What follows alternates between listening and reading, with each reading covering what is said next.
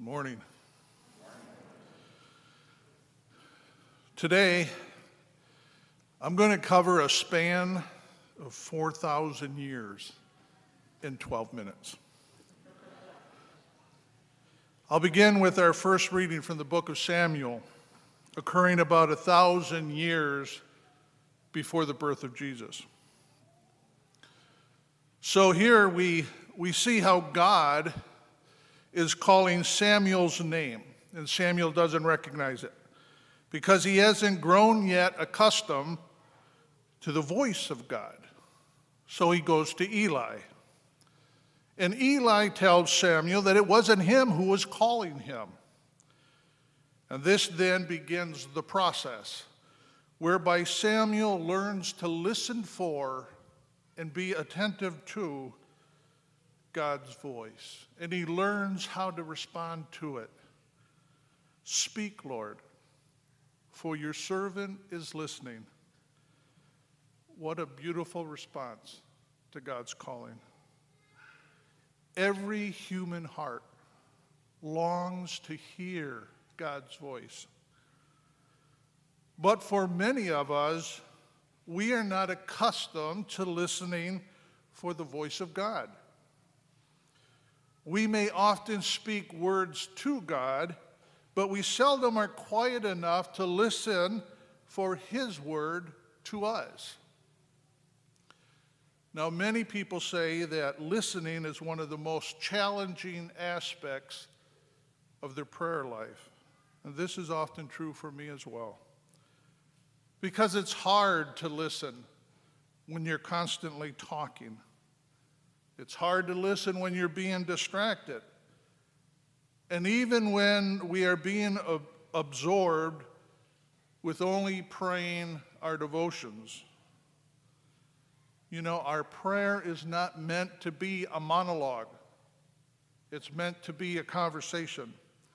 And Mother Teresa said that God speaks in the silence of our heart. And listening is the beginning of prayer. And the scripture mentions more than a thousand times that the source of our prayer comes from our heart. And the Catechism teaches us that if our heart is far from God, then our words of prayer are in vain. So, when we are talking about hearing God's voice, many of us might think, why is it that I don't hear God's voice in my life? And really, that's a great question. And it's a great beginning. Now, I'm not talking about hearing God as a booming voice coming out of the clouds like at the baptism or at the transfiguration, but more like what Elijah heard a small, still voice, a gentle whisper. Every single person here is capable of hearing God's voice. It all depends on the disposition and the humility of our heart. Now, many of you here, I'm sure, are familiar with the Christmas story of the Polar Express. How young children can clearly hear the sound of the ringing of the bells from Santa's reindeer. But over time, as people get older, their ability to hear the sound of the bell slowly dwindles, and eventually it ceases to be heard at all. Well, I think this story is probably one of the best illustrations of why many people cannot hear the voice of God because they grow into relative unbelievers they stop praying because they don't really believe that God is going to hear their prayers. Or if they do pray, they pray without expectation. In Scripture, we read how those who claim to do great works in the name of Jesus, and yet Jesus responds to them, I never knew you. Now, my brothers and sisters, it is not that God doesn't know us through and through, because He certainly does. But perhaps it is because we've never responded to His voice as Samuel did. Speak, Lord, for your servant is listening. This simple prayer of faith acknowledges our belief and it conveys our confidence that the Lord is indeed speaking to us. So I have to admit that for a long time, today's gospel reading, at least a part of it, seemed somewhat odd, maybe even a little humorous to me, and it puzzled me for a long time. And it's the part where, where Jesus recognizes that he's being followed. And then suddenly he turns around and he asks those that are following him, What are you looking for? And I can imagine them being kind of caught off guard and not knowing exactly what to say. And so they say, Where are you staying? You would think they would ask something like, Are you the Messiah? Or John told us that you are the Lamb of God, but they don't ask any of those questions. And after further reflection, I realize that the response isn't strange at all. They are seeking the eternal answer to what every human heart wants to know. Jesus, where do you live? Where do you dwell? You see, our heart, the very inner sanctuary of our soul, was created by and for God. And so it seeks to be wherever the Lord is. And Jesus' response to them and to us today is come. Jesus invites us in. And as the Catechism teaches, God never ceases to draw us to Himself. So let's break open today's gospel just a little bit more. So we know John the Baptist is standing with a couple of his followers, and along Jesus comes walking by. And then John points out and proclaims, Behold, the Lamb of God.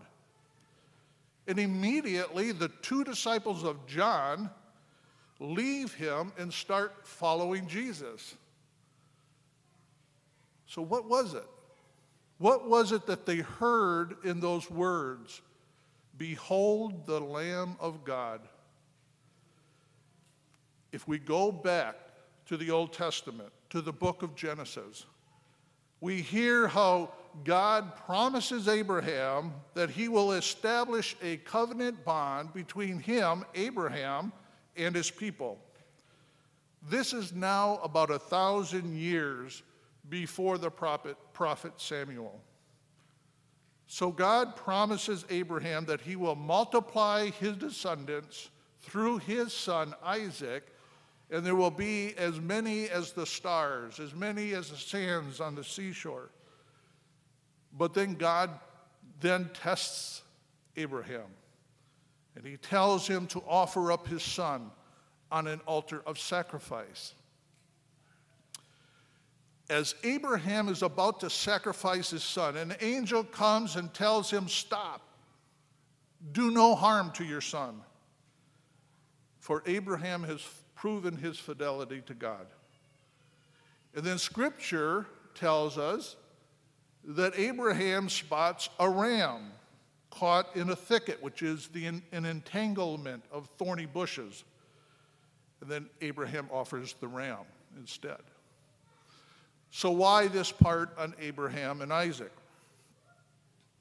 Because it is an important, because an important part of the scripture that many may pass over is that when Abraham and Isaac were climbing to the top of the mountain, with Isaac carrying the wood on his shoulder, Isaac asked his father, Where is the lamb for the burnt offering?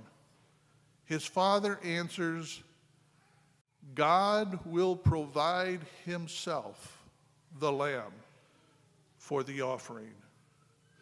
You see, when John the Baptist pointed to Jesus as the Lamb of God, the disciples knew the Old Testament story of Abraham and Isaac and the significance of that designation.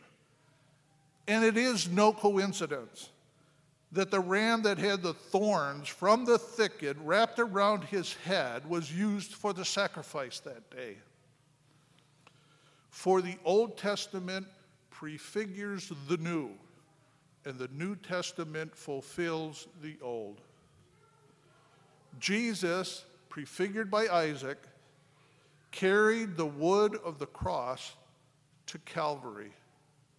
And there, God did, in fact, provide himself as the sacrificial lamb for the forgiveness of sins.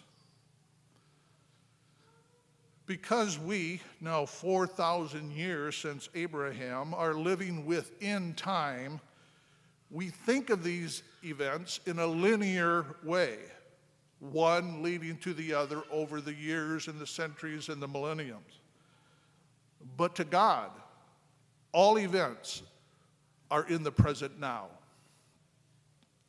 And so today, when Father elevates the Holy Eucharist after consecration, the very prophecy of Abraham will be made present in the immediate now.